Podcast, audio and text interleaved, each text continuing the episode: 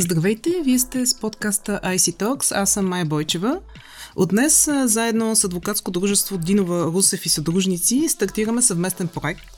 В рамките на няколко епизода на подкаста до края на годината ще засегнем различни правни предизвикателства, с които стартъпите се сблъскват и как могат те да бъдат разрешени – а, казвам здравей на нашия гост днес, Весела Кабатлийска, която е съдружник в адвокатско дружество Динова, Русев и съдружници. Здравей, Весела! Здравей, Майя, благодаря! А, свикнали сме, когато става дума за стартъпи, да говорим за идеи, за финансиране, но така рядко се сещаме и рядко говорим въобще за правната страна на въпроса. А защо е необходимо да се мисли и за този правен аспект? Да, аз съм сигурна, че аудиторията ни днес малко се чуди защо ще си говорим за правни неща, когато става въпрос за толкова креативни развития в нашето общество, каквито ни предоставят именно стартъпите. За мен е важно някак да, да обърнем тази тенденция. Наистина, ако трябва да се изразя образно, правото е статукво. А стартъпите са тук днес, за да променят статуквото. Категорично. Някак си звучи като да сме от две различни вселени. Но всъщност не сме, защото в крайна сметка целта на всеки стартъп е да създаде един устойчив бизнес модел, който в крайна сметка да придобие една висока пазарна стойност и по този начин да стане част именно от това статукво. Така че някак няма нужда да бягаме един от друг. Правото не е нещо страшно. А, напротив, то е тук, за да ни помогне. Ние живеем знаем в правова държава и всъщност той е тук наистина за да даде възможност, особено на стартиращия бизнес, да си осигури необходимата защита, дори ако щете в един момент, в началото на развитието си. Но за мен това, което е най-ценното, е, че тогава, когато подходим съзнателно, ще можем да направим едни съзнателни избори в бъдеще и тогава, когато имаме дългосрочен план за своето развитие, ще можем да изберем най-правилната правна регулация и най-правилните бих, бих казала дори дрежки на, на бизнеса си, на това, което, с което бихме искали да се представим пред обществото в един момент. Тоест, ако днес в началото на създаването на нашата идея, на създаването на нашия бизнес, си дадем сметка за това какво трябва да направим днес и какво ще трябва да направим след няколко стъпки на, на своето развитие и докъде искаме да стигнем, правото всъщност, както и адвокатите, макар и да имаме така една не много приятна слава в обществото, можем заедно ръка за ръка да стигнем да извървим този път по възможно най-лекия и приятен, даже бих казала, начин. Добре, а кои са основните грешки, които допускат стартиращите компании? Имате клиенти, точно стартиращи компании, предполагам, имаш наблюдение. Да, аз някак в, в кантората като цяло, начина по който мислим, аз също ам, предпочитаме да не, да не сочим грешки, предпочитаме да не използваме думи с негативно значение, особено когато става въпрос за стартъпи, защото в крайна сметка стартъпа е нещо ново. Нещо, което е тук наистина за да промени статуквото, нас, економиката, държавата, в която живеем и всичко към по-добро, сигурна съм. А, точно за това не бих казала грешки, а, бих казала по-скоро понякога неинформирани решения, които взимат, точно защото не винаги могат сами да се ориентират във всичката регулация, която би следвало да спазват от самото начало на своето създаване. И това, което аз лично бих посъветвала наистина е, е тази информираност, а, някакси да се стигне до нея. Ще дам един пример за на първ поглед грешка, може би би могло и така да се изтълкува, за нещо много познато за всички нас, а именно формулата на Кока-Кола. Абсолютно съм сигурна, че не е било грешка избора, който те са взели в самото начало на стартиране на бизнеса, след създаването на формулата и а, решаването за пускане на пазара на, на продукта, да не патентоват тази формула. Защо? Защото те са направили своето проучване и са видяли какви права и задължения и рискове а, би довело патентоването на тази формула. Да, цената на патента е сравнително ефтина, защитата обаче, която дава той е 20 години. И всъщност създателите на Кока-Кола не като формула, а като бизнес, за мен в този момент са взели решение в дългосрочен план. Те на първо място са си казали, моя бизнес няма да е 20 години. Защото тогава, когато патента изтече, формулата става обществено достъпна.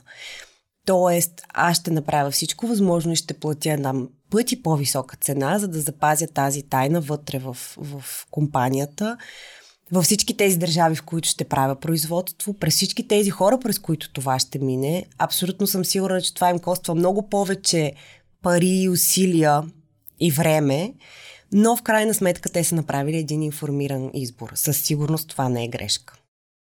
Много интересен пример. Какви могат да бъдат правните последствия за, за стартиращите компании, ако не вземат под внимание от начало правната страна на въпроса и въобще ако не се замислят в тази посока? Да.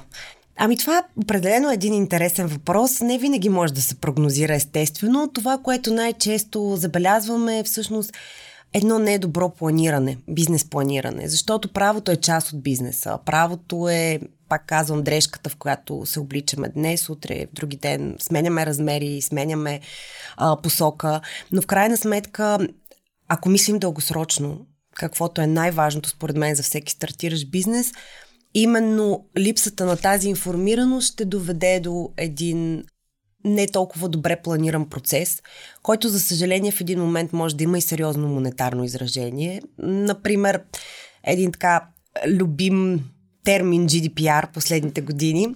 А, изключително много от стартъпите са иновативни, предлагат иновативни решения в най-различни сфери на живота ни и в много голяма част от случаите те използват лични данни. И, много, и при това много лични данни.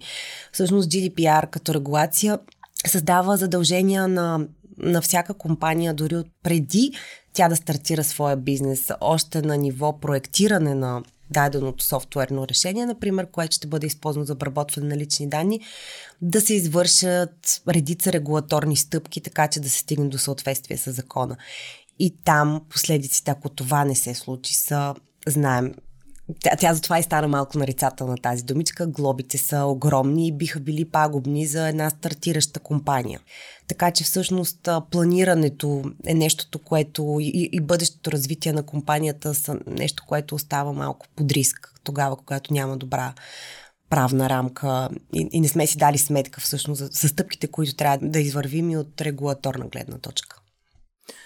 Пак с оглед на, на опита ти, имат ли основателите на стартъпи необходимите правни познания според теб, когато стартират компанията?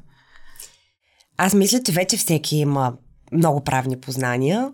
Това естествено е благодарение на, на информационното общество, в което живо, живеем и възможностите ни буквално с един клик а, или дори само гласови команди да разберем каквото ни е необходимо категорично за формирането на дружеството като такова, за учредяване на, на, на дружество в България, особено от български а, физически или юридически лица, бих казала, че абсолютно могат да се справят сами. Това вече е една изключително улеснена процедура. Всичко се случва в интернет. Бланките са на разположение в самия търговски регистр, включително. Има голям процент от регулацията в началния етап на развитието на едно дружество, която е достъпна. И наистина някак си обаче създава един комфорт, че ние знаем как да постъпим. Въпросът е, че има някои тънкости, които идват с опита, които идват с времето, които показват ако щете дори с думата, която избягвам с грешките, които показват всъщност колко важни са тези сламки на документи, колко важно е всяко едно нещо да бъде сведено до твоя бизнес, до тук и сега и там напред в бъдещето, до където искам да стигна. Ще дам един елементарен пример, тъй като аз съм специалист основно по, в областта на защита на личните данни и трудово право и това, което ми прави впечатление за почти всяка компания в България, която стартира бизнеса си като работодател, е, че някак си предпочитат трудовоправната документация просто да вземат от някъде някакви готови материали, дори от счетоводството си да ги използват. Въпросът е обаче, че особено при стартъпите, дай Боже всеки, се очаква едно бързо развитие. Много често, буквално за една година, персонала е станал двоен, троен, ако не и повече. А, управлението на персонала на първо място започва с тези документи. Те не са просто едни документи, които трябва да имаме, когато някой ни дойде на проверка. Те са именно тези документи, с които ние управляваме тези хора. Те са нещата, с които които в добри и лоши дни могат да ни помогнат да, да наистина да направим нещо различно, да структурираме правилен начин, да ангажираме хората, дори за съжаление да ги уволним, когато е необходимо.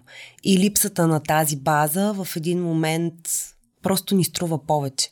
Тоест, първоначалната инвестиция, която аз бих дал в момента, в който започвам, винаги, абсолютно винаги е по-малка от това, което трябва да платя тогава, когато съм стигнал до задънена улица и трябва да намеря решение на база липсата на документи пак а, с а, фокус на, на предизвикателствата, с които а, се сблъскват.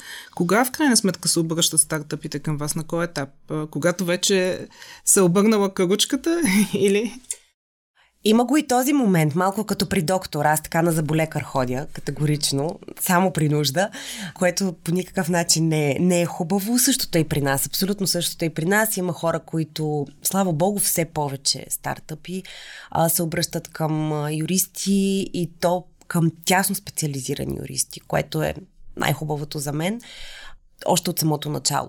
Например, последния стартъп, с който работихме и който наистина се надявам скоро всички да чуят за него и за едно прекрасно развитие. Те разработват софтуерно решение, което е свързано с обработване на голям обем от лични данни, включително и чувствителни такива. И това веднага за тях беше изключително важно от ден първи, много преди да създадат финалния вариант на своя продукт и да учредят дружеството си, да се свържат с тесни експерти в областта, каквито сме ние и заедно да минем през този процес. Ние да им дадем съвети, как да структурират софтуера си, така че да отговаря на изискванията на GDPR. Въобще как да адресират всички тези проблеми, които те виждат от самото начало с а, физическите лица, с които биха се сблъсквали, поне да предвидим част от тях. Има и много такива, наистина, които идват в един малко по-късен етап, по простата причина, че в повечето случаи стартъпите нямат бюджет. И особено лишават се от качествени правни услуги. Това е категорично факт. Ние винаги гледаме да, да помагаме, доколкото и както можем, така че да, да сме наистина част от това развитие а, на, на економиката ни като цяло. И тогава, когато повярваме в, в това, което... А стартъпите са много заразни с идеите си, така че много често и лесно повярваме в тях. А, ние сме техни бизнес партньори, абсолютно винаги намираме начин, така че хем те да се впишат в, в бюджетите си, в възможностите си, хем в крайна сметка наистина да започнат с едни устойчиви основи. Може би да набележим проблемите, които казахме, че няма да говорим за проблеми и предизвикателствата, които могат да бъдат решени с, с ваша помощ, помощта на юристите. Тоест, каква е ролята на, на юриста, на адвоката, как адвоката може да помогне на стартъпа? Ами, аз може би да разкажа това, което правим обикновенно. Ние правим една карта на бизнеса. Сядаме и си говорим като бизнес партньори. Да разберем днес, утре и в други ден какви са бизнес целите, докъде искаме да стигнем, какво искаме да направим. От тук натам ние идентифицираме заедно с тях правната рамка, наистина тези стъпки от а, регулацията ни, през които те неминуемо трябва да минат тези, които бих, би било добре да обмислят, било то на този етап или на по-късен. И заедно решаваме какво наистина те искат да възложат на нас, като тесни специалисти в дадени области, защото, например, в нашата кантора имаме специалисти в общо ето всички области, които а, живота на, на една корпорация, без значение от размерите и а, през, през които минава. Било то недвижими имоти, било то енергетика, било то лични данни, трудово право, сделките големите накрая, живот и здраве, когато дойде инвеститора и, и направи покупка или някакъв друг вид а, договор, влезе в друг, в друг вид договорни отношения с нас и така нататък.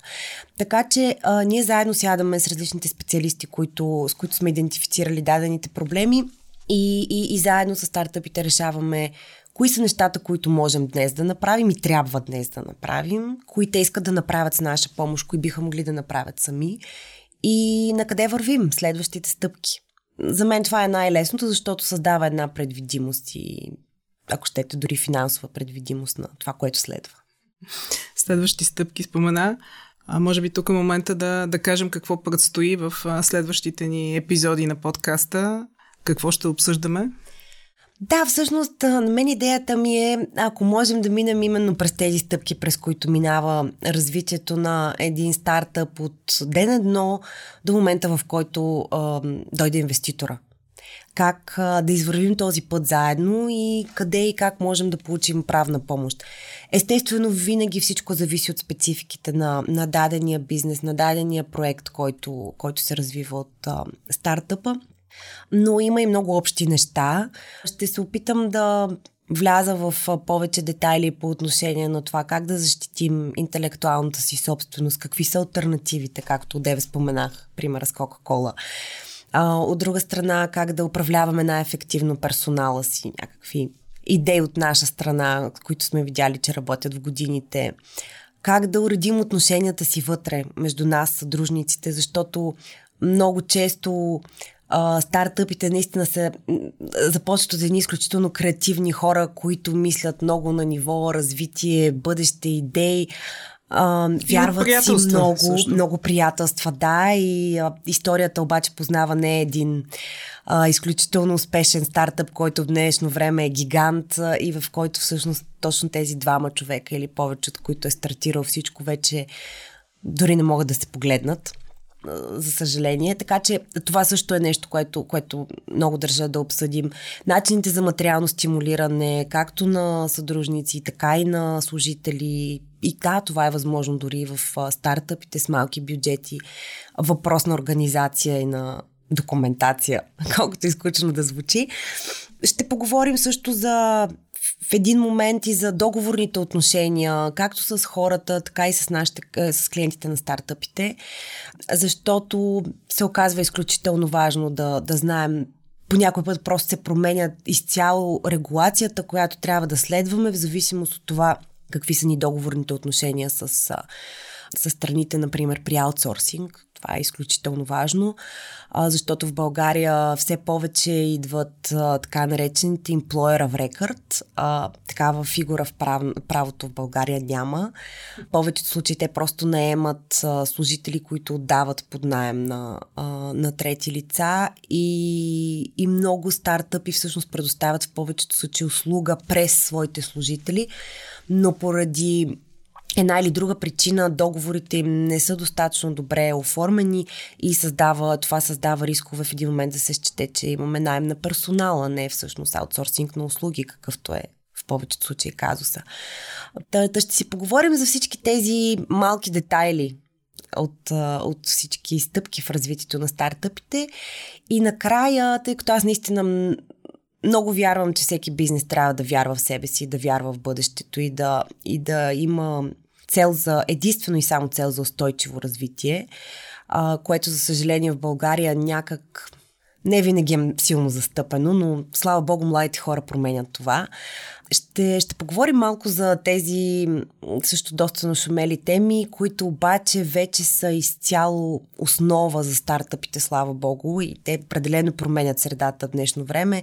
Това е отношението им към околната среда, към въобще а, социалните аспекти на, на бизнеса им, както вътре в компанията, така и навън в обществото, така наречения ESG, compliance, който също е така сравнително uh, все, по, все по-популярен в днешно време.